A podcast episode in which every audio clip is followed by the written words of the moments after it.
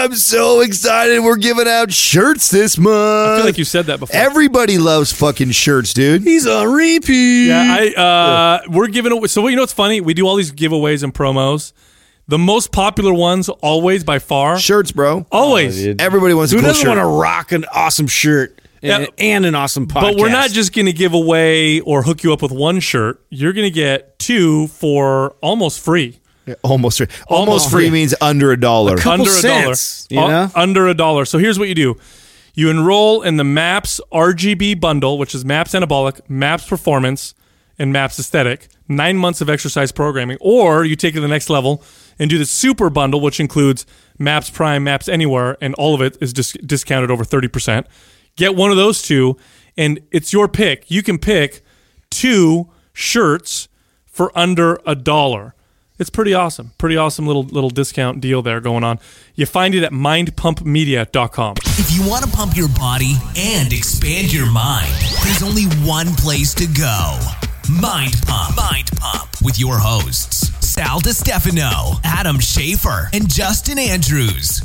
An official badass joining the team and uh, hosting the kettlebell. Yeah, she's actually been putting it together with uh, with Mike Salemi. That's right. Uh, the badass. Both the powerhouses of the whole kettlebell sport. She's right. a, in one place. She's a badass. So we're interviewing Brittany. Um, her Instagram page is what's her Instagram page? K B Fit Brit. Yeah, K B Fit Brit. K B Fit Brit. She's like one of the top female competitors in kettlebell sport. I know I'm going to butcher her last name. I'm going to try anyway. Her full name is Brittany Van Schravendijk. Did I say that right? Uh, Who knows? God bless you for trying. But I call her Brit. Yeah. Uh, and we had a nice conversation with her about the sport, about her own uh, you know, fitness past and whatnot. Um, you can come see her at the competition. She'll be hosting it with Mike. So without any further ado, here's Mind Pump talking to Brittany Van Schravendijk. Uh, Adam, I forgot to tell you, this weekend I ran into another dude with a uh, the same kind of... What is that again? Do we call it porn stash? The kind that you have? Mm, yeah. And um, it, you know, his was uh, it was good, but I think yours was better. And he's had his for a while, so whatever really? you're doing is working. Well, yeah. it's a lot of um, it's a lot of hell on wheels. I've been watching that show. I'm on season five now, so I've yeah. got yeah plenty. You've been of, putting the beard oil in there? I, I have. I've been uh, just a little bit though. It doesn't take I very see. much to, for the, the little what, bit. What makes one mustache better than the other? Is it just simply size or uh, like shininess? That's a very, or, you know what? That's know. a very good question. Let yeah, me tell you how this. That. Let me tell you how this works. So, um, that's the important stuff. I mean, I think any any female would if size does matter. So anyone says size doesn't matter, it does matter. But really, um, a lot of men have and a texture. Hard, a lot of men have a hard time like connecting parts of beards and stashes. It. I can't do that part. So, it doesn't grow there. You know, this is like one of the hardest like stashes to grow, like, and so you have to be like the manliest of men. Yeah, because you get like this patch like right here that won't grow. So it's not to but, say like what? Sal's not manly because he can't grow it. It's just he's less of a man. I see. You know, than, yeah. I, see. I just, I just think it's so funny how how obsessed guys are with their facial hair. Whoa, whoa, whoa. It's great. Wait it's a great. second. It's no different than you girls in the highlighting and the curling well, yeah, and the primping, right. right? It's, I mean, really, that's yeah. Mm. It's just our excuse to do that kind of shit. Yeah, if you don't have as much hair on your head, then you need to yeah, work with something else. Oh, we are pre. Madonnas. Let's be honest. But I can't. Yeah, I can't connect. I end up if I try and get that, I end up getting the Fu Manchu, like the, like the, the Chinese Kung Fu master thing. You know what I'm saying? Where you get the long. That'd be awesome if you did that. Yeah. yeah. So, but Adam, you said it's hard to grow. It makes me think like you sit there and concentrate on making it grow. Is there a technique? It's wow, like, a, like a chia pet like formula. You have like, lucky, somewhere? genetically blessed, or oh, I wouldn't say that. It took me thirty, thirty plus years to get there. It's mm. a, yeah, it just takes time. It takes time secret? and time and grit, consistency. Focus, mm. a lot of discipline. You know, Reps. You got to be good with the razor too. Got it. Because yeah. sometimes, you know, I'm not gonna lie. There's some areas where I'm not like all the way full, but you know how I cut it, it makes it look like you're training full. it. Yeah, I'm tra- mm. exactly. Are you getting yeah, less? It's like a hedge. Are you getting less kisses? No, I think my girl likes it. I told you, we do we do a lot of uh, role playing with the whole uh, railroad thing. Yeah. Do you have the hat that's got the stripes? Yeah, dude, we have the whole ensemble, man. She's, Did you uh, say railroad? Yeah, that's great. Yeah, yeah. Oh. That's what Hell on Wheels conductor, is. Conductor, conductor. Yeah, that's right, yeah, yeah. Let's be real. If she didn't like it, it probably wouldn't be there anymore. Exactly, yeah. yeah. If, it, if it impeded on my uh, bedroom time, I most certainly shaved my face I would too have many a baby times. Face. I like to, you know, we're six years deep into our relationship. I got to keep her guessing, you know what I'm saying? So That's one of my strategies. Excellent. I see. Enough about me. Yeah. Talk about the, the yeah, badass so, chick that's in the room with us, so, man. So uh, you are, from other people, other people have said that you're one of the more well-known kettlebell sport female athletes um, that competes uh, at a very high level. And you just had a competition, right? Yes. Where was it? What, what you're was it? Also the first female ever to come in here that's actually strong, stronger than Sal. So this is uh, also oh, yeah? impressive. Mm-hmm. Yeah. That yeah. makes me happy. Yeah. If that's true, you're twice as strong as Adam. I love showing up the guys. I, you know what? Let's not joke because let's all not joke around here because the truth is with those kettlebells, she could to kill us all. Well, hey, I, let's let's di- let's sta- let's now. start right there because you bring that up. I'm curious. Um, you know, someone who competes at your level, uh, I can't imagine the the discipline, the work ethic, the time you've put under the kettlebell or whatever you would say. Um, what what drove you uh, to be competitive like that? You just said I like to show up the boys. Like, where does that come from? Where does that stem from? I'm just I'm just really competitive. I think it's probably just growing up. I have three siblings, and I feel like my dad was just always kind of encouraging us to be competitive, you, you whether it was younger? intentional or not. Um, I'm I have a, a little sister, an older sister, older brother. Oh, okay. Yeah, middle child. Yeah, middle child. Marsha, Marsha. So what? what? What? How did you get into kettlebells? Because that's not nearly as common as other forms of exercise. How did you get introduced to them? Were you an athlete before? I used to do track and field in high school, so okay. I, I was an athlete in, in high school and wanted to do that going into college, but it didn't really end up panning out. So I actually got an internship at a gym during college and found kettlebells through there. It was at um, the Ice Chamber that's up in Richmond, mm. East Bay, and they're super into kettlebell sport. They're one of the biggest gyms in the U S for it. And I had no idea. I walked in and I was like, yeah, I know you guys are kind of into kettlebells, which, you know, if you know kettlebells. Sacrilege scene, yeah, right? yeah. You can't say kettlebell. It's like a party foul. So I, I didn't. I, I was worried like I wouldn't get the internship because I had said kettlebell because I was being interviewed and, and the woman, Sarah, who interviewed me, she was like, it's actually kettlebell. Like she corrected me right there. And I was like, oh, my God, I can't believe I just said that. But um, luckily they still hired me and I ended up, um, you know, learning just so much about kettlebells in the sport and um, having some great role models there who were um, really into competing in the sport. And so wanting to do that as well. Did, were you good? Like right, because obviously to compete at a high level, that means A, you train your butt off, but B, you probably were kind of a natural to it. Was that? Was that? Mm, did, actually, not really. My, wow. I, I, I guess I never really thought about it until there was this time my my coach from Ice Chamber, he wrote an article about me, and he, he said in the article, Brittany was by no means a natural when she started kettlebell lifting. I was like, ouch! I was like, wow, I didn't know that. That was pretty awesome. But uh, it was super challenging at first, but I'm definitely one of those people that likes to rise to the challenge. So I think the fact that it didn't come easy was something that made me want to learn it even more. Mm. Could you, for the listeners, explain... Uh, one of the basics of the sport, the competition? What does it look like? What do you have to do in order to compete uh, with other people? So typically it's a, a ten minute set of kettlebell, of a kettlebell event. It could be um, the clean and jerk, long cycle, or snatch, or just the jerk. Now you say ten minutes. What does that mean? Does that mean you're doing it? It means ten minutes, no setting the kettlebells down. If you have one kettlebell, you can switch one time. But once you switch, you can't switch back. So it's it's usually, you know, five minutes per arm or just ten minutes without setting the bells down, which is really brutal. If you've ever used kettlebells at all, you could kind of imagine, you know, doing hanging on to that thing for ten minutes. That's yeah, just, insane. Just, just holding on to a kettlebell for ten minutes is a pain in the ass. I, exactly. would, I, would, I used to make my members, when we give them a tour, like if someone came oh, in and they were like you overweight, did. you know, and I'd, I'd give them like a like a thirty-pound kettle or a thirty-pound dumbbell, and I would just make them carry it around as we toured and then have them put it down afterwards and ask them how it felt to lose the thirty pounds, you know, and so... That was a pain in the ass just to walk around the gym for fucking two minutes. I can't imagine ten minute cycle. Oh, I, I challenge the listeners right now. Grab a couple twenty pound dumbbells and just hold them for ten minutes and walk around and see how tired your hands get and the rest of your body. So this is literally ten minutes. Don't put them down. And then they count every completed rep. And so however many reps you do within that period of time, that's your score. Yes. Wow. So in order to do that, you have to really pace yourself, obviously have endurance, good technique. Uh, I would say good good technique being the most crucial part of it. So explain some of the techniques that you guys use to be able to go through. Is it just learning how to pace yourself, or? A lot of it is learning how to relax at the right parts of the lift. So if you're not uh, relaxing in, in the rack position when, when you're holding the bells kind of up in front of the chest, um, if you're you know you don't have great flexibility in that position, you can't rest your, your elbows on your hips.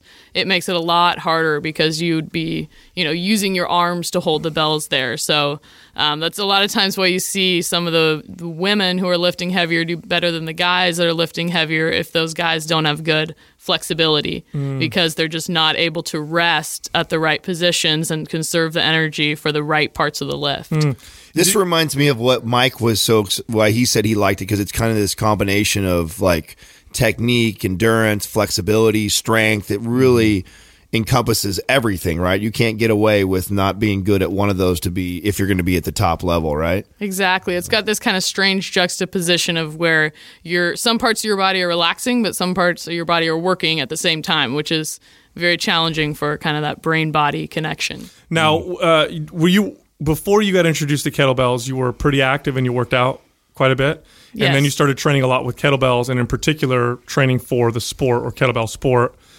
Uh, I'm sure there's a lot of listeners that don't know what the sport looks like, but uh, even more so don't know how the body changes when you start training that way. What were some of the things that you noticed in your body? Uh, what are some, like, can you pick out a, a kettlebell sport athlete by looking at them like you can, uh, you know, a shot putter, a sprinter, or a long distance runner? Are there Sometimes. certain characteristics? I think it also depends on how long they've been in the sport. So there's, like any sport, there's some, um, some things that will happen that could be not so benefic- beneficial. Like some of the top lifters have a little bit of like a forward head posture mm. from kind of like pushing their head through the bells, or um, a little bit of um, rounded rounded shoulders. Some people uh, like me will have kind of what I call like cat elbows. Like my, my elbows kind of bend backwards a little bit, which I think they already had that position before, but sometimes just the, the weight of the bells can end up pushing them back a little mm-hmm. bit. But definitely um, really strong, like quads,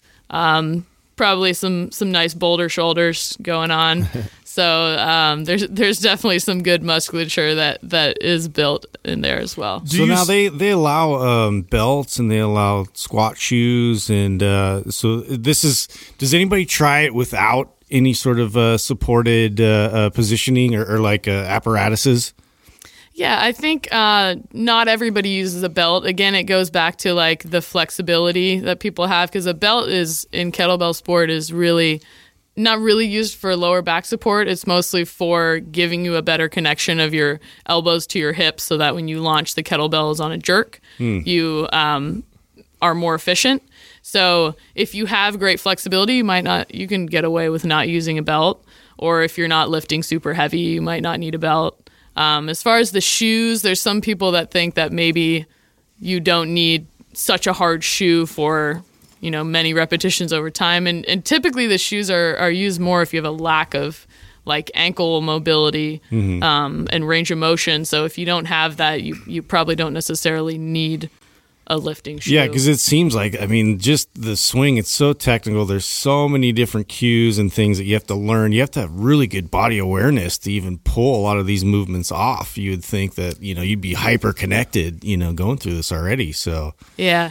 Do yeah, you, it's tough to learn for sure. Yeah. Is it a male-dominated sport, or are there a lot of women competing? I think uh, in the U S, there's, I think there's more women, I feel like, especially. Really? Oh, wow. Kind of getting into the higher levels. Um, for a long time, the women were just doing single bell lifts as well, which is a little bit easier to get into with the heavier weights. For the guys, it's like if you want to do, you know, for, for anybody really, if you want to do two kettlebells and get up to a higher weight, it's not just something you can do as, um, you know, just a little hobby and spend one or two days a week. It's like you really have to work super hard at it. So I think... Um, that made it a little bit harder for guys to, to get into it. Plus, it's a little bit hard on the ego sometimes, because if as a guy you come in and you get crushed by using two twelve kilo bells trying to go for ten minutes, that probably doesn't feel very good. If you come from a background of lifting super heavy and you're kind of feel like you should come into this and be able to lift heavy too. It's actually more of an endurance sport really than it is mm. strength. But I think that sometimes gets confused. And for some guys, it's maybe hard on their ego. I had no idea. I had no idea. That's a nice way to put it. Yeah, I had no idea so many women uh, like to compete in it. I, I would imagine that it would be a male-dominant sport like most, you know, weight-type based uh, competition-type sports. Why do you think women like it so much? I think part part of that is also the influence. Um, there was a big influence from uh, the Ice Chamber, the gym I used to work at. Um, the the women that started there, they're known as like the Ice Chamber Kettlebell Girls. Mm. They were some of the first women. Um, it's like the Budweiser get, girls. Yeah, like yeah. That? To get, to get certain, so. yeah. not not exactly. to get certain rank, they were the first women to get certain rankings and kind of help influence a lot more participation of women all over the world. Mm-hmm. And um, yeah, I think maybe just having those those certain role models, and because it's not quite as intimidating maybe as, you know, the weight isn't necessarily as heavy as something you would do in a powerlifting competition. Mm-hmm. Um, it's more endurance based, which, you know, I think there's a lot of studies that show women are really good at endurance sports. Mm-hmm. What's your background, by the way, mm-hmm. with, with fitness, uh, in ter- like educational background? Are you, uh, you talked about certifications, and is this, was this your, is this your chosen field uh, still? Do you still work, or is this what you do full time? Th- this is what I do full time. I actually have a um, civil engineering degree from Cal, mm. which is completely different. Yeah. I don't really need a degree for what I do now, but um, yeah, I kind of veered past after I started uh, working at the gym that I was at during college, mm. and then um, from there I got like my uh, C S C S, and actually just got my first kettlebell certification last October. I had helped teach certifications. I didn't officially have one for myself, so that was kind of funny. Yeah, I, it's. I think we were all uh, a little shocked to discover the the the cult surrounding, and I don't mean that in a negative sense. I know I, you keep saying that. It well, sounds, I, sounds bad when you say cult. Well, when I say what I what I mean is just that sometimes you find a really enthusiastic club. Yeah, sometimes you find uh, like a new thing that starts to grow, but before something gets really big, there's this like small, passionate uh, group of people that surround it. It happens with every movement. You know, cro- we talk about CrossFit having that at one point. I mean, we were all at some point connected or knew of CrossFit b- because CrossFit originated around here in the Bay Area, Santa Cruz. And we were aware of, of it before it became really big, but before it became huge, there were like seven clubs or five clubs, and they were all super passionate about what they were doing. And we were really pleasantly surprised to find that kettlebell sport has that same passion, but is even, at, at this point, it's bigger, right? There's how many cl- clubs right now in the U S? Something like twelve, fifteen, something like that? I think there's definitely more than twelve or fifteen, but uh, some of them are very small. You know, it's still kind of spread out. Like, I'll, I'll get a lot of messages from people who are trying to start kettlebell sport, but there's really almost nothing for, you like know, a place for them to go. Nowhere or... around. They'd have to drive five, six hours to get somewhere that actually has a kettlebell sport coach. So there's a lot of clubs where they're small, and there's a lot of kind of isolated people that are training on their own out there. Um, But yeah, it's got this like fervor around it. Like when, when the people who are involved in the sport are very, very passionate. Well, that being said, oh, that yeah. makes me want to ask a question. How is how's like the, is there any drama and like competitiveness amongst the? There's got to be. There is so much drama. Oh, you got okay, you have come on. No idea. Lay it down. Yeah. This is what this is what I want to know. I, I need to hmm. know before we have all these guys in our facility, because I think we have like eight or nine different clubs, which Mike kind of gave yeah, me. We a want little, to know the dirt on everybody. Yeah, give me the give me the four one one on like. Well, I don't want to bash anyone in particular. That's okay. We can, you can do it as P C. You can do it in general. Oh, yeah, yeah. You can, yeah. Well, so people far I've said. done a great job. People have complimented me on my ability to stay neutral, so I have to kind of try to keep riding that line. But there's there's kind of a lot of conflicts with different organizations that sort of want to be in charge. And um, are these organizations that run competitions? Is that what yes. you're... Okay, okay. Yeah, different organizations that, that are running comps. And, um, you know, there's there's one competition that kind of wants to follow more of... Um, kind of the Russian, the traditional way that kettlebell sport has always been run in, in Russia and in Eastern Europe. And, you know, then there's other organizations that kind of want to just, you know, try to start something new or, or realize that the... The the sport is kind of different in America because we've got a lot of amateur lifters, whereas in, in Russia, there's just kind of a lot of elite lifters and not really a lot of stuff at the amateur level. A lot of their lifters are guys in the military who compete, like it's their job to compete in kettlebell sport, and wow. they just spend like all day training, and, and the, you know, the, the weightlifting culture is pretty crazy in Russia. So it's, it's very different from what people want to do here. A lot of people that compete have, you know, they have nine to five jobs and they do it for fun, and they just want to, you know, they have disposable income and, and want to spend it on, on this cool hobby they have, but um, it's very different. So I think the approach kind of has to be different in terms of what the market for, you know, competitions is, but there's, there's definitely kind of conflicts between where that should be going. Have you, have you trained in Russia? I, I've been to the World Championships in, in Siberia in two thousand thirteen. Ooh, in Siberia. Wow. Yeah, yeah. God, that's hardcore. Now, uh, let's yeah, get let's stay on the this topic of these guys having different uh, different opinions on how to run the competition. Does this, um, I mean, does this create controversy when they go to run a competition that you've got? Hey, I don't, I'm not going to go if you're going to be running by these rules, or I mean, what? It's kind of more created, like two to three different groups that. People that kind of stick to these certain competitions. So um, some people will only compete under this organization. Some people will only compete under that one. And so um, it's it's almost like there's a little bit of a split within the community of, of kettlebell people, which, you know, what what I've liked so far about, um, you know, the competition that we're planning in May is that it seemed to bring people from kind of both sides in to compete, because it's not necessarily um one or the other, yeah specifically geared toward just one side. So do so. You find like these athletes are the best in this organization, these athletes are the best in this other organization, and now we're getting them to compete against each other? Are we finding yeah. some of that? yeah I think that that's definitely coming together. That's kind of cool bit. It's like yeah. the early U F C. Now, are there any like staple moves or things that one does and not the other, or that? Yeah, what are the differences? Well, yeah, in- if I, like if I was a, just a spectator who had knew, yeah. no idea what organization was which, are there certain things like, oh, that's definitely, you know, well, the Russian like, technique, yeah, or oh, that's exactly, definitely like, like hard style. Did did CrossFit come up with that swing that goes up really high? Like, what is that? Can you explain the American that to me? Swing? I, yeah, I I don't. I think CrossFit came up with that. I'm not totally sure where it comes I thought from. So. I've, Yeah, I haven't I haven't really done much with that swing. Mm, yeah, yeah. I was wondering about it. I was like, is this made up? They and, did it again. And, well, how about that too? What do what do most like uh, kettlebell sport people think of like CrossFit? Do they do they think that um, you guys are like each other, or they are you really like most people mm. that do kettlebell mm. sport are not a fan of CrossFit? I can read your smirk right now. You're, you're forming a politically correct answer. Don't be. That's I why it's wrong. Say, it's all I, right. think, I think most people in kettlebell sport don't like CrossFit.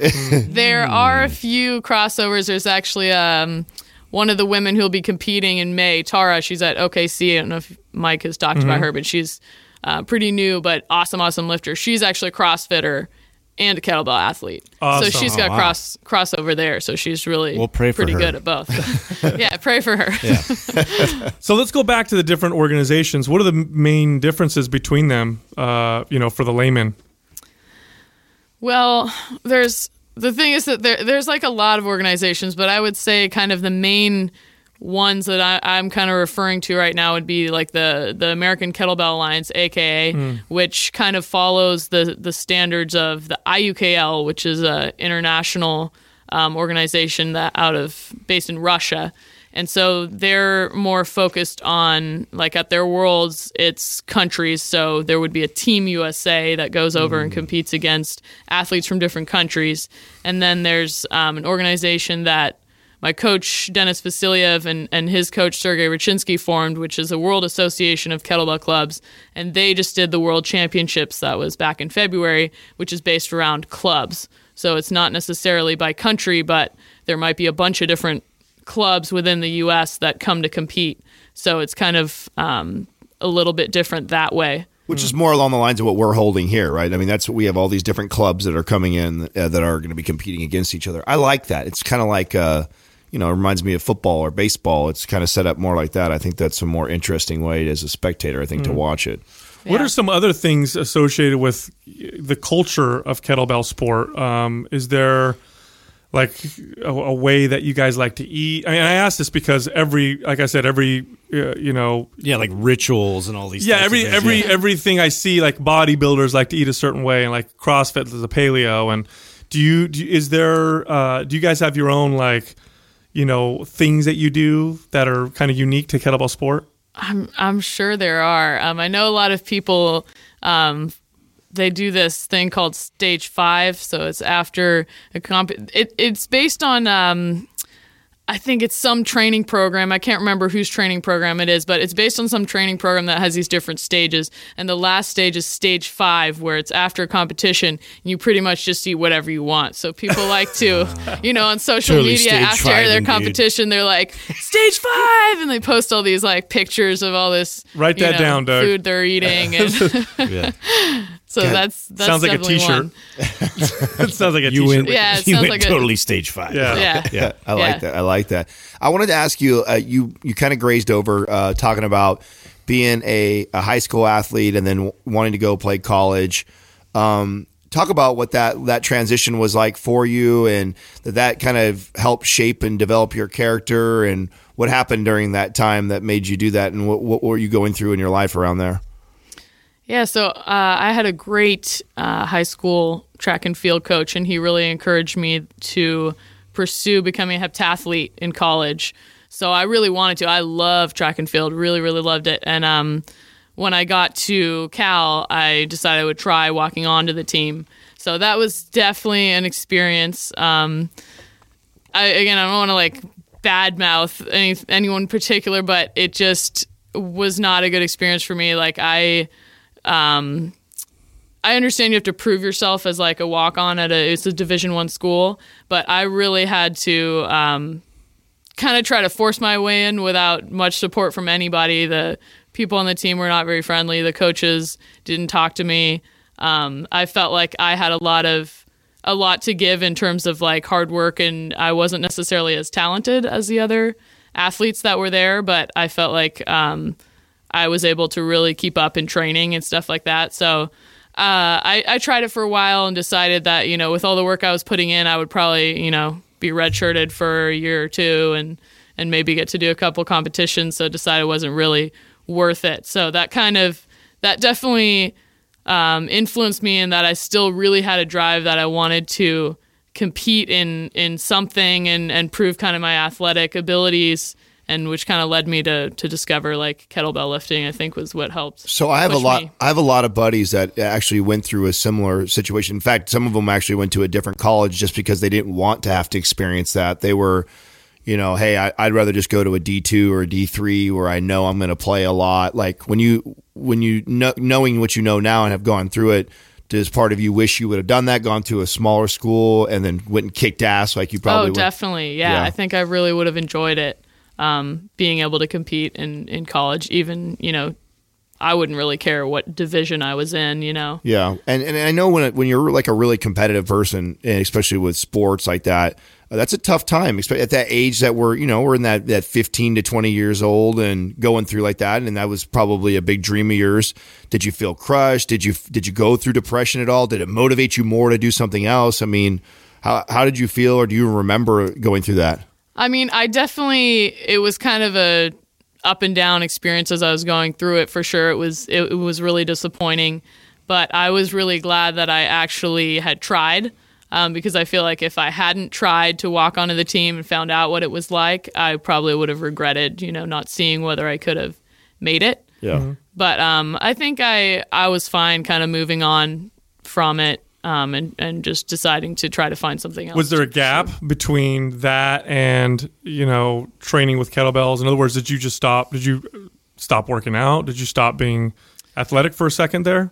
No, I, I just kind of was doing stuff on my own. So at first I just started running more. Like I just started running like long distance stuff. And mm. I think I did a half marathon, but kind of decided that was too boring.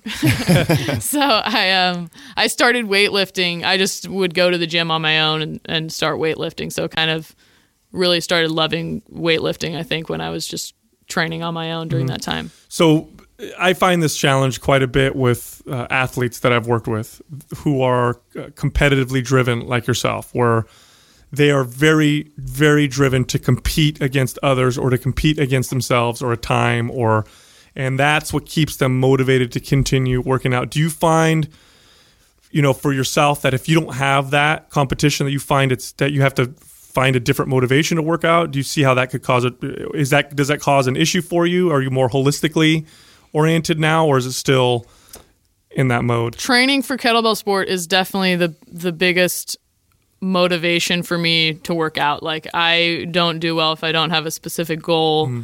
to train and work towards. Like, I I don't think I would be able to do something like bodybuilding, which I give props to people who do that at a high level, because I feel like it takes so much discipline. But to me, it doesn't quite motivate me just from like an aesthetic standpoint. I feel like I would really need a a specific kind of athletic goal to help me. I kind of, you know, I go through times where I'm like, oh, maybe it'd be fun to just, you know, to take a break from kettlebells, just work out. I can just do whatever I want, just, you know, no no rules on it. And then as soon as I kind of start going that direction, I like I get bored pretty quickly. I like, oh no, I need, I, I need to start getting ready for that next challenge and kettlebells, you know. So that's definitely something that keeps me do you, motivated. Do you find it challenging to keep yourself from overtraining?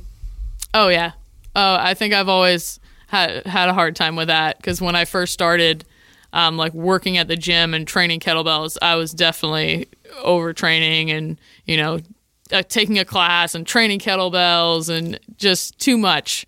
So I think I've gotten better with that in the past few years and realized that, you know, performance is definitely based on being more balanced and taking more rest and recovery and not mm. overtraining. Because especially with kettlebell sport, you have to be so mentally motivated going into a long set that if you're physically tired, it just, you just, you won't be able to do it. How do you balance yourself out now? I train three times a week, so part of that is having a coach that mm. tells me what to do or what not to do, and kind of knowing that, like, okay, my coach would probably tell me this is not a good idea. So that definitely helps me. Um, so in between days, I'll, I'll oftentimes do just, you know, like yoga or stretching and making sure that I do more recovery that way. So three days a week, that's it. You're at, the, at this level of training, and you only train, like, for that three days a week. Is that purely kettlebells, or do you incorporate barbells and dumbbells and other forms or modalities? I used to do more accessory training with barbells, but I think um, for kettlebell sport, once you hit a certain level of base level of strength, you don't really need a lot of accessory training.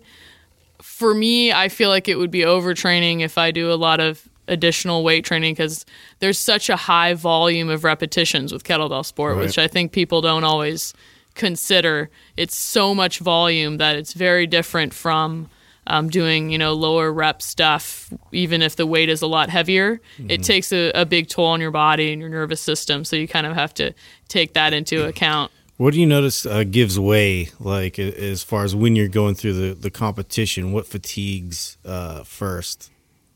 Mm, it depends on the lift. So mm. if if it's um, the snatch lift, everybody will tell you it's like it's your grip.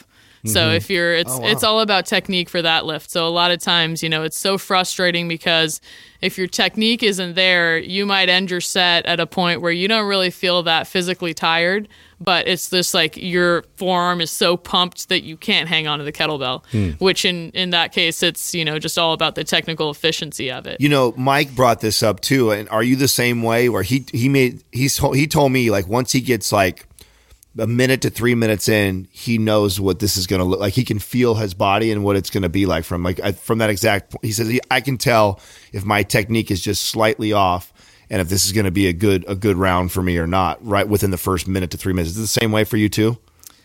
Yeah, I, I mean, I think I think I could tell within the first few minutes whether it's going to be a, you know, an easier set or just a really tough set. Like, I'm not going to set the bells down either way, but you can tell whether it's going to be kind of like a struggle set that day or whether it's going to, yeah. you know, be kind of more of a P R day.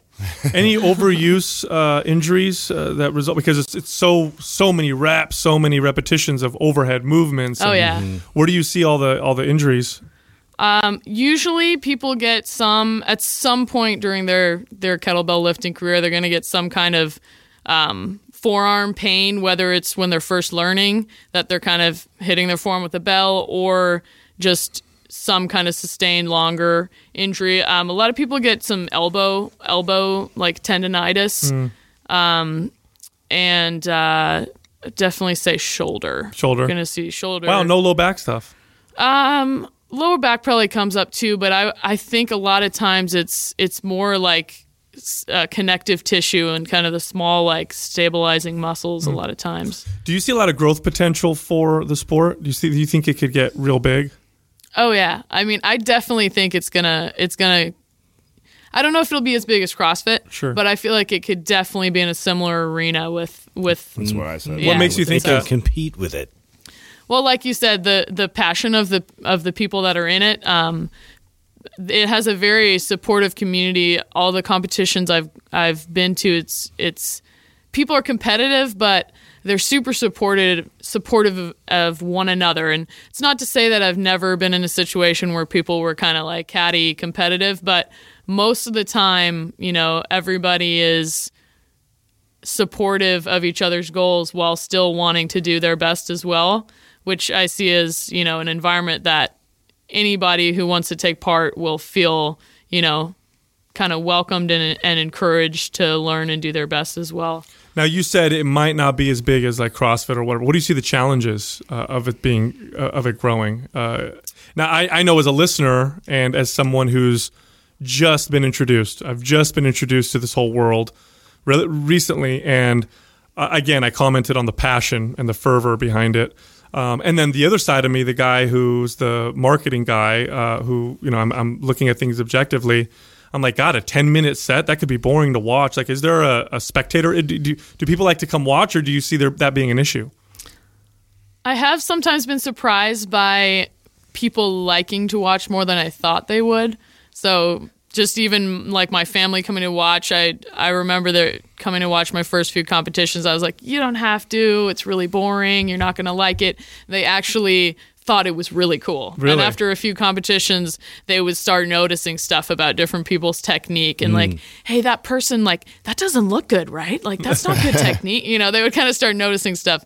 But I definitely think that there might have to be some changes in terms of what exactly the competition would look like. Maybe mm-hmm. it would, you know, be more of a combination of the different exercises with five-minute sets or something. I feel like I I would be open to seeing the sport change a little bit and evolve to increase in popularity. I think, like we kind of touched upon some drama that happens, I think that there would be a lot of resistance from people who are currently leading. Some leaders of the sport would really, mm. really be against that. They're so, purists, right? Yeah, exactly. So I sometimes I get worried that newcomers coming into the sport will sort of see some of the drama that goes on and be turned off by it, um, because some of it is just really petty mm. and, and mm. dumb. So I, I get a little concerned about that. But, you know, I think as the sport grows and moves forward, um, you know, people that are against positive changes that are happening in the sport will just kind of get left behind anyway. Yeah. You know, I see, we, I see a lot of, uh, just from my perspective, uh, like how the sport of jiu-jitsu grew, right? So for me as, as somebody that's that's really been into like kickboxing and boxing and, you know, this whole rise of M M A, uh, you know, jiu-jitsu for me was incredibly boring to watch until you get further into it and you realize how technical each one of these moves are and like, you know, the, the the chess match and the game and, you know, what they have to strategize to be able to kind of pull these moves off and all this kind of stuff. And I got into that a little bit just watching Mike in, in how he was able to articulate all these different uh, parts of the movement and, like, you know, the placements. And, like, when you really dive deep into this sport, you realize how extremely technical. Well, not only that, but we were talking about, uh, you know, when we first brought this up, I thought the same thing too. I thought, you know, God, ten minutes, the same move, like, you know, what kind of, I, I don't know. I don't know if I see the sport being that huge because of that. But then I think,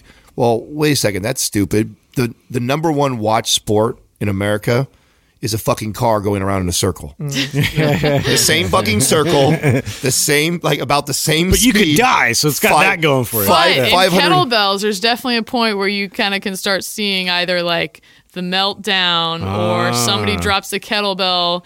You know, at all, every competition you go to, there's some dramatic, like the kettlebell flies and almost hits the judge and knocks oh, wow. over the huh. timer. See, this is what we need to do. You know, so there's yeah. danger. There's danger. Yeah, there is. See, so it's just, it's just, like, it's just like no, that. It's a war of attrition. I think yeah. people liked it. That's what I was. See the th- body break down. That's what I was yeah. getting to, because that's what I came to, is that, you know, there's definitely things about sports that are exciting that have to do with the sport itself. And then there's the human element.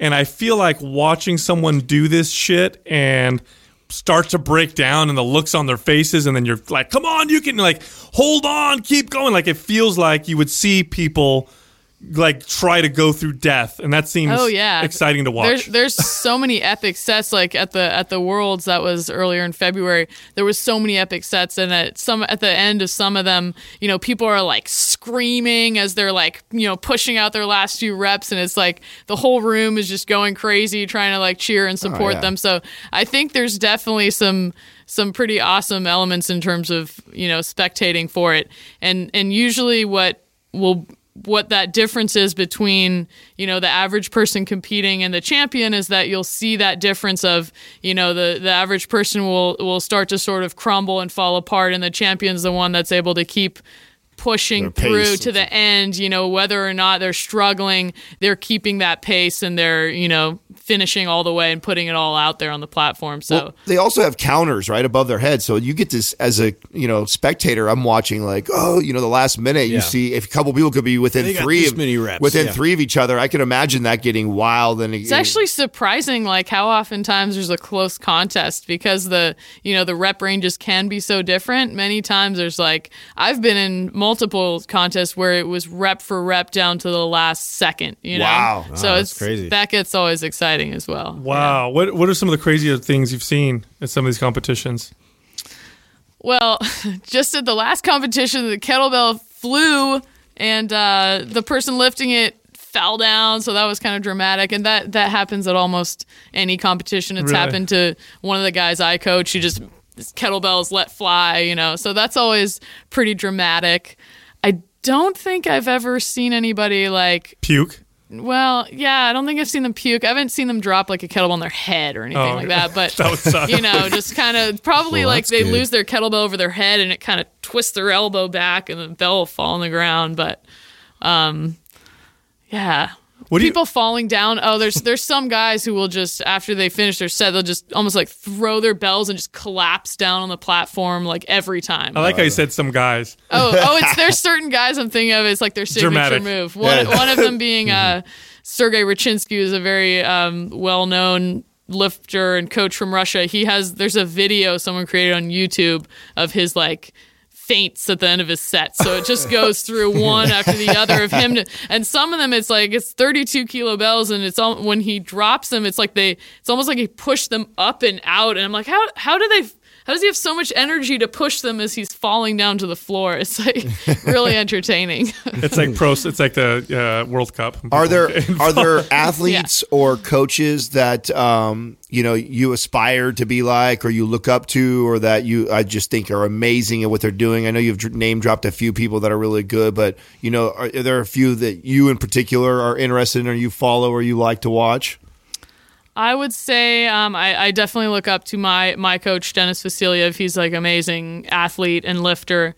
Um, probably Abigail Johnston would be the the female lifter that I look up to. She just, every single lift she does. Most people in the sport are kind of really good at, at one and maybe they're decent at the others. She is just the top in every single lift, single bell, double bell, doesn't matter. She's um, amazing at all of them, and her technique is just really, really good. So I, I love to watch her and, and aspire to be like her. What's uh, sure. What would you say your strength is and your weakness is?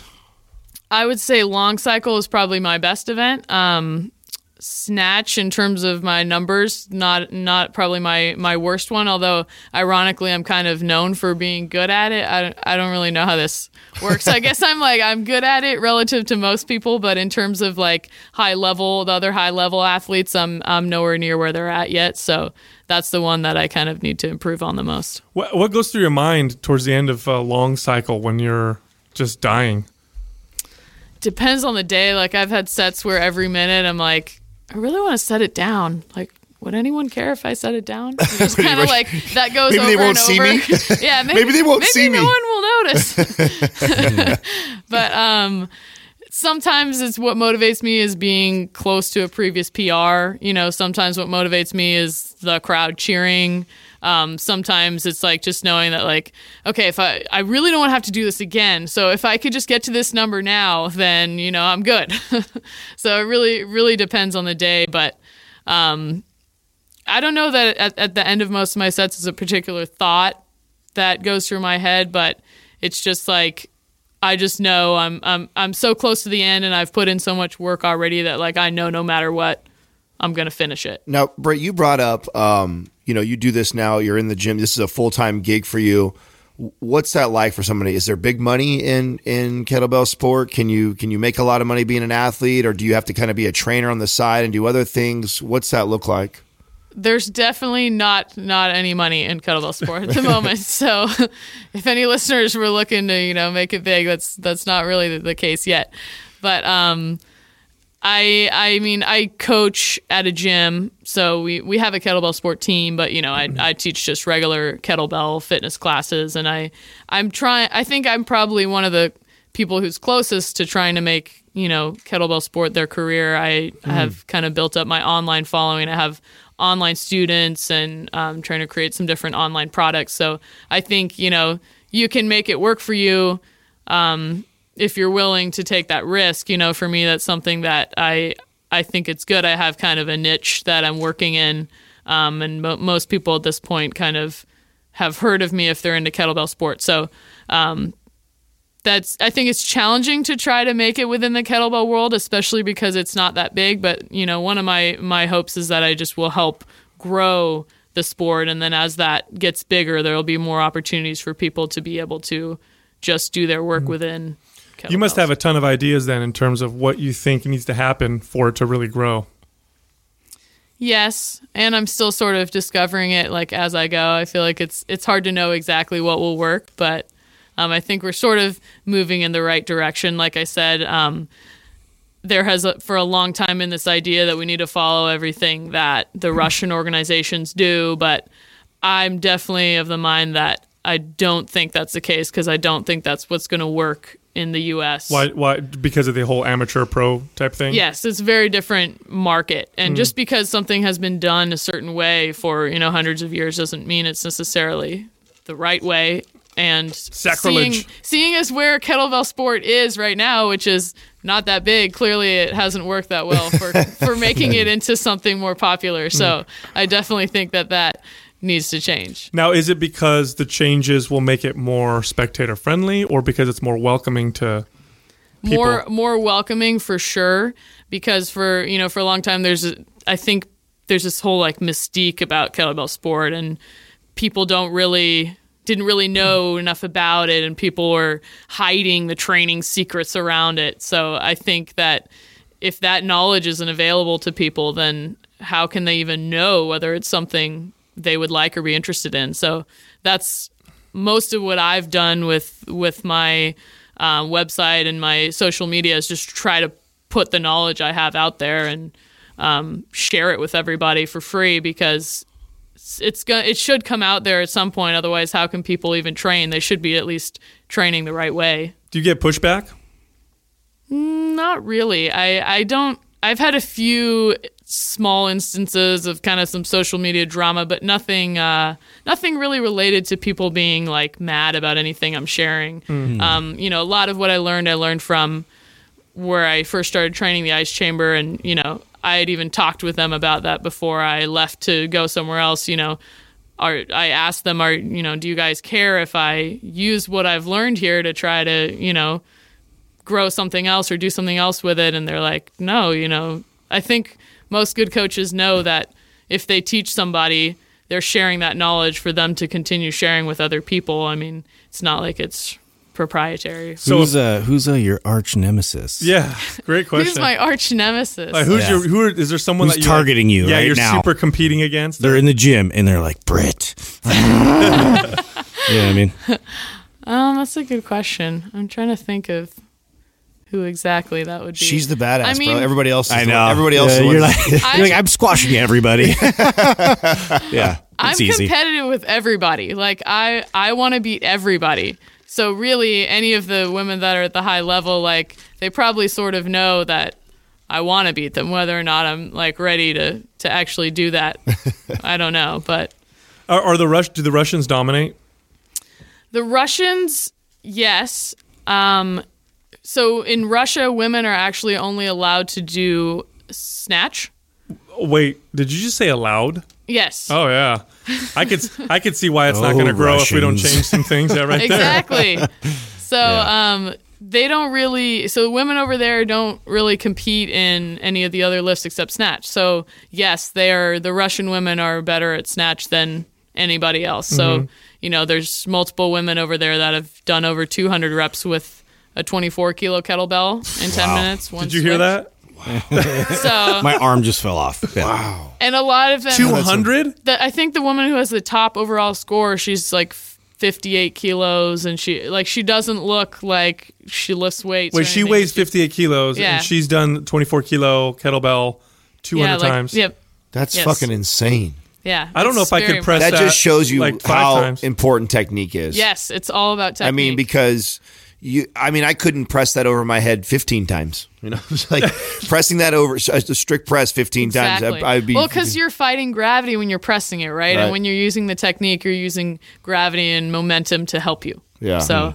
it makes it. That's easier, that's. Sure. I don't care, dude. Show us the technique. I don't think we'll be able to. Oh yeah, right. Oh no, of course not. Well, so okay. Now I know a lot of times when I, when I meet athletes, um, are you fully immersed in it? Like this is your this is like. Your life. You're you're either training for an event. You're either training someone else for an event. You're, you're eating it, for it. You're sleeping. You're hanging. Yeah, you're hanging. Yeah, that's me. Yeah, all kettle all the time. Yeah. yeah. So K B all the time for sure for you. Okay. So now, it, do you ever find that you know you have to kind of disconnect? Do you do you let yourself do that? Do you say like, okay, I'm not. I'm going to just veg out, Netflix and chill all day. Do you do that ever? Like, do you have a like a getaway? What do you do if you do that? I mean, I, I definitely think... I read kettlebell books. Yeah. go go on vacation somewhere. Like in May, I'm going to Costa Rica, so that'll be like my, my little break from kettlebells. Okay, probably. You're stage yeah. five, right on. Yeah, yeah, my stage five. Yeah. I'm going to use that term. Now. How is your How is your, your nutrition? How, would, would you classify it in partic- any particular way in terms of how you eat, or do you just eat for fuel and then go train? I mostly just eat for fuel, but um, I would say that people know me as sort of like a health nut. Like I don't eat a lot of junk food. Like mm-hmm. I don't, I don't eat a lot of, you know, hamburgers and fries or donuts or stuff like that. I don't really crave it necessarily, but you know, I did I did have pizza on Saturday night after my competition, so oh, I, I kind of just no. I mostly just eat for fuel. I don't eat um, a ton of meat, but um, I don't classify myself as any kind of like vegetarian mm. or vegan or anything like do, that. Do you feel better not eating as much meat? Is that why? Yeah, I feel a little bit better not, not eating as much meat. I've I've read some different books on, you know, the, the whole factory farming industry. Mm. So that's kind of um, been something. I try to stay away from stuff that isn't well-sourced. Mm-hmm. Yeah. Now, if you're uh, all kettlebell all the time, how is that... Uh, bode for like relationships and stuff? How what's that look like? uh, prob- probably not that well. I feel like that's I spend so much, all my focus is more towards my career and towards my athletic performance, so it definitely kind of takes a little bit of a backseat, I would say. Now, have you ever dated another kettlebell athlete? Have you ever done that? Uh, I don't. I don't even know if I should answer that. Why not? Are you not allowed to? So that's a yes. Are you not allowed to start all kinds of rumors whenever uh, I answer to this? Well, question. that's what we're that's what we're here for. Jesus, that's a we're here to start. Rumors. We're a talk show, you know. Yeah, yeah. So I mean, yeah. Have you have you dated? I would say I've not. I, I have not seriously dated another kettlebell. Is that because you're intimidating? You can you whip on most everybody, so they're inti- they're intimidated it, by you. What do you think? Maybe I yeah. feel like I have been told that I'm intimidating, so that that could be part of it. Yeah. I mean, from my side, I don't know if I would be able to date another guy if he wasn't able to lift more than me. Well, that just narrows it down to like yeah. five people. In the That's world. Why it's so hard. That sucks. Yeah. Do you? Uh, We're do, all screwed. So you're your classic uh, competitive type A, all or nothing mentality, and even as I'm saying this, it kind of makes you excited because you kind of feel like, yeah, fuck yeah, that's who I am. do you ever think about like, what do I do after? What am I going to do after this is done? Uh, you know, am I am I going to be nothing? You know, from all to nothing. I I think about that a little bit. Uh, try not to think about it too much. Smart. But I, you know, I, I co- coaching is a big part of what I mm-hmm. do as well. So I feel like um, because of that, I'm not really like afraid of, you know, when the time comes for me to stop lifting, I'm excited to help the sport grow and help, you know, younger athletes come up and, and be better than I was, you know, because that's what, what coaching is all about. I really love to coach as well. Mm. So um, I would be fine with that transition. What's your ultimate dream? It's my ultimate dream. I'm still trying to figure that out. Um, I definitely would like to have the flexibility in my career to be able to travel or live wherever I want. I would say that having that as part of my lifestyle is a big dream for me. Mm. I haven't quite figured out exactly where I would want to live or if I'd want to, you know, live in multiple places, but that's definitely... What about your dream for, I guess, kettlebell sport? Because you, you, you've said several times... Yeah, where would you like to where would you like to see kettlebell sport in the next three to five years? Where, where, where would you like to see the sport? I would just like to see it like exploding in terms of participation in competitions.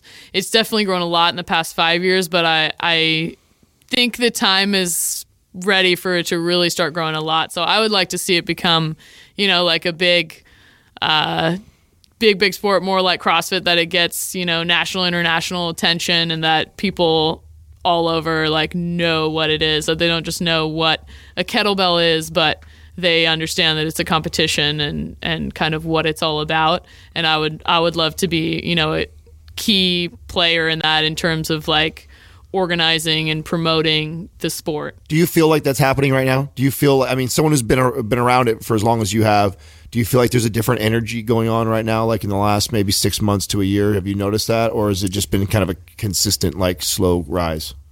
I think I think there's definitely been energy growing around it. I think also the um, the past few years there's been, you know, women have started lifting double bells more, and that's been something that's honestly, I think people get the most excited to watch the women lifting the heavy double kettlebells out of anything else in the sport. So mm. as that's grown, it's built up a lot of excitement. Um, this World Championships that I'd mentioned a few times with the club teams, that was the first year for it this year. So I think that build a lot of energy and excitement.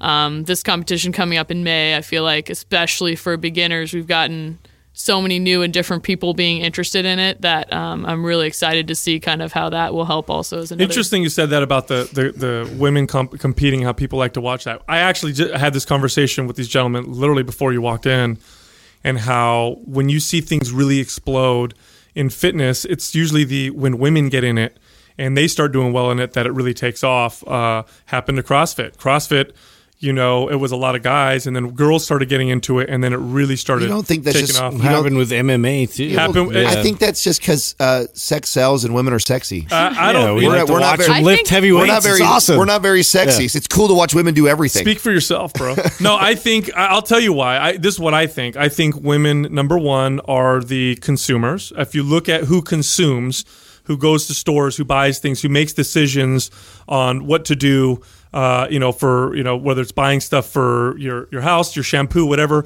They have brand loyalty way more than men do. Like if I ask you guys what kind of shampoo you buy, you could give a shit. Um, uh, they are very, very loyal yeah, to whatever they're know. doing. So when women get into something, they tend to be like, man, I'm doing this and we're all going to do this. And they bring their friends much more than men do. Um, and it's uh, it, they, it just the, the, growth, the growth potential, like a guy doing something, the likelihood that they're going to share it all over social media, talk about it and bring their friends is lower than when women tend to do it. Plus, let's be honest, like uh, there's this like to see women do things that involve strength and athleticism is very empowering, and it's different. It's empowering in a different way to women than it is uh, for men. So when you take a woman who she played some sports and, you know, maybe not as active now, and then she gets into kettlebell sport and she feels like so empowered by hoisting these, you know, these massive, you know, iron, you know, globes above her head or whatever.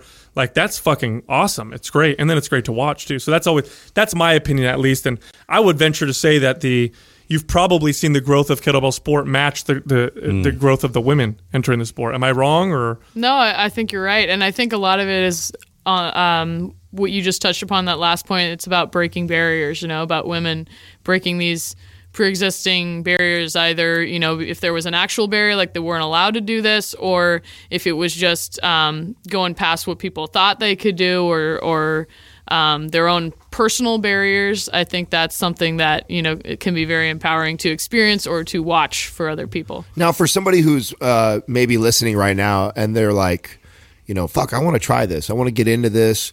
Like, where would you recommend someone to start? Like, I, you know, I have never picked up a kettlebell before. Where do I start? Oh, you son of a bitch.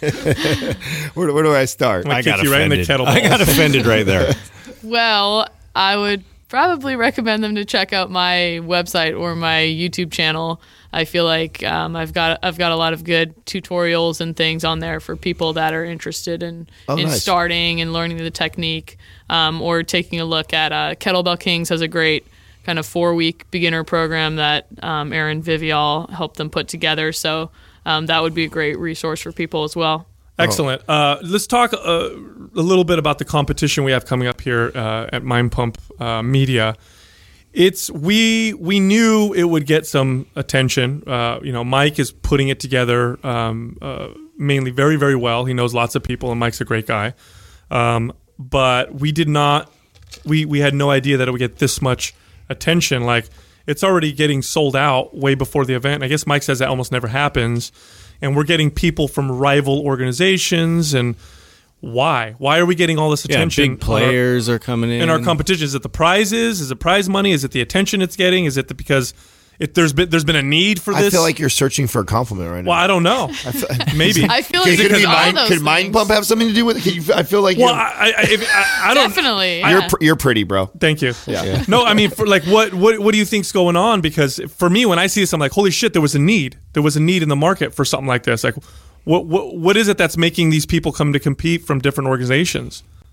Yeah, I think there was a need. I think there's enough people involved that, like, I don't think um, me me and Mike, as being the main people that are promoting to the people we already know in the sport, I think we're both fairly neutral in terms of not necessarily, you know, only with this organization or only with this one. So we're trying to reach out to, you know, the, the different people we know in the sport to, to bring them all together. I think that, you know, it's been a, you guys have done a great job helping to promote it and um, promote, you know, people getting interested in kettlebell sport. I think Kettlebell Kings has been doing a great job with that as well, with getting, you know, finding those interested parties and kind of directing them in the right direction. And as I mentioned before, there's not really anything with kettlebell sport in this like South Bay area. So I think that there's definitely a need for that.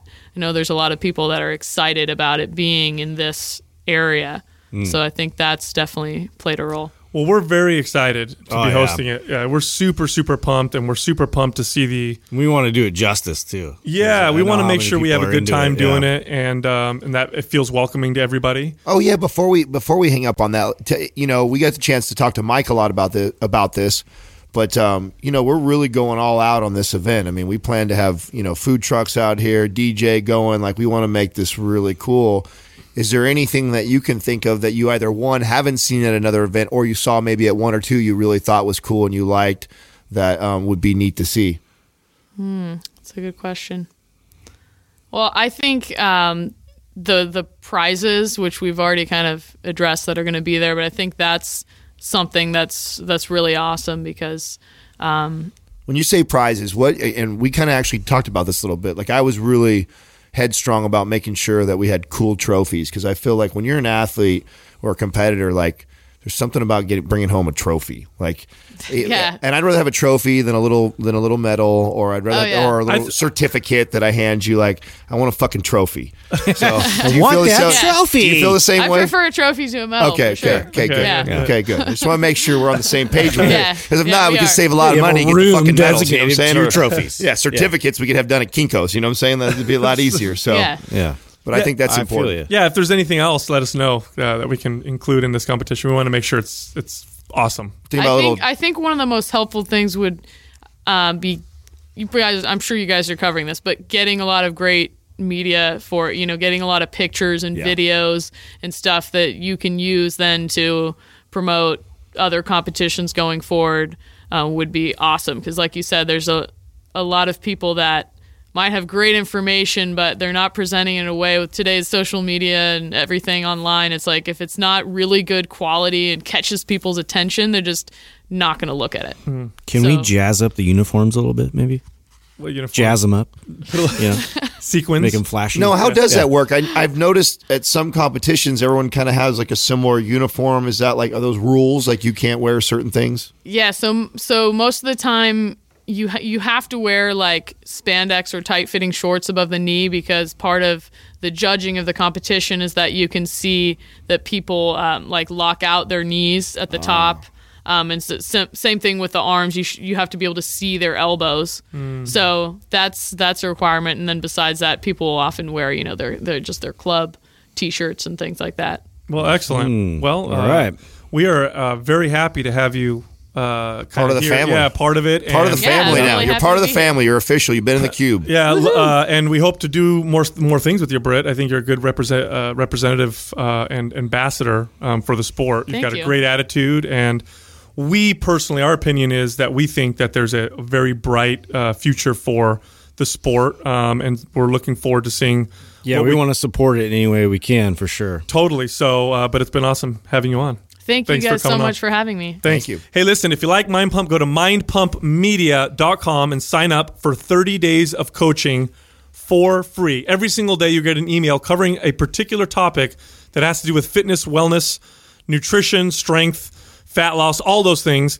Um, and on, on that email will be uh, episodes that we've done where we've covered that particular topic in detail, time-stamped. So you could just go right to the period of the, the the point of the podcast that covers that particular topic. Also, you can find us on Instagram at Mind Pump Radio. You can find me at Mind Pump Sal, Adam at Mind Pump Adam, and Justin at Mind Pump Justin. Thank you for listening to Mind Pump. If your goal is to build and shape your body, dramatically improve your health and energy, and maximize your overall performance, check out our discounted R G B Super Bundle at mind pump media dot com. The R G B Super Bundle includes MAPS Anabolic, MAPS Performance, and MAPS Aesthetic. Nine months of phased expert exercise programming designed by Sal, Adam, and Justin to systematically transform the way your body looks, feels, and performs. With detailed workout blueprints and over two hundred videos, the R G B Super Bundle is like having Sal, Adam, and Justin as your own personal trainers, but at a fraction of the price. The R G B Super Bundle has a full thirty-day money-back guarantee, and you can get it now plus other valuable free resources at mind pump media dot com. If you enjoy this show, please share the love by leaving us a five-star rating and review on iTunes and by introducing Mind Pump to your friends and family. We thank you for your support, and until next time, this is Mind Pump.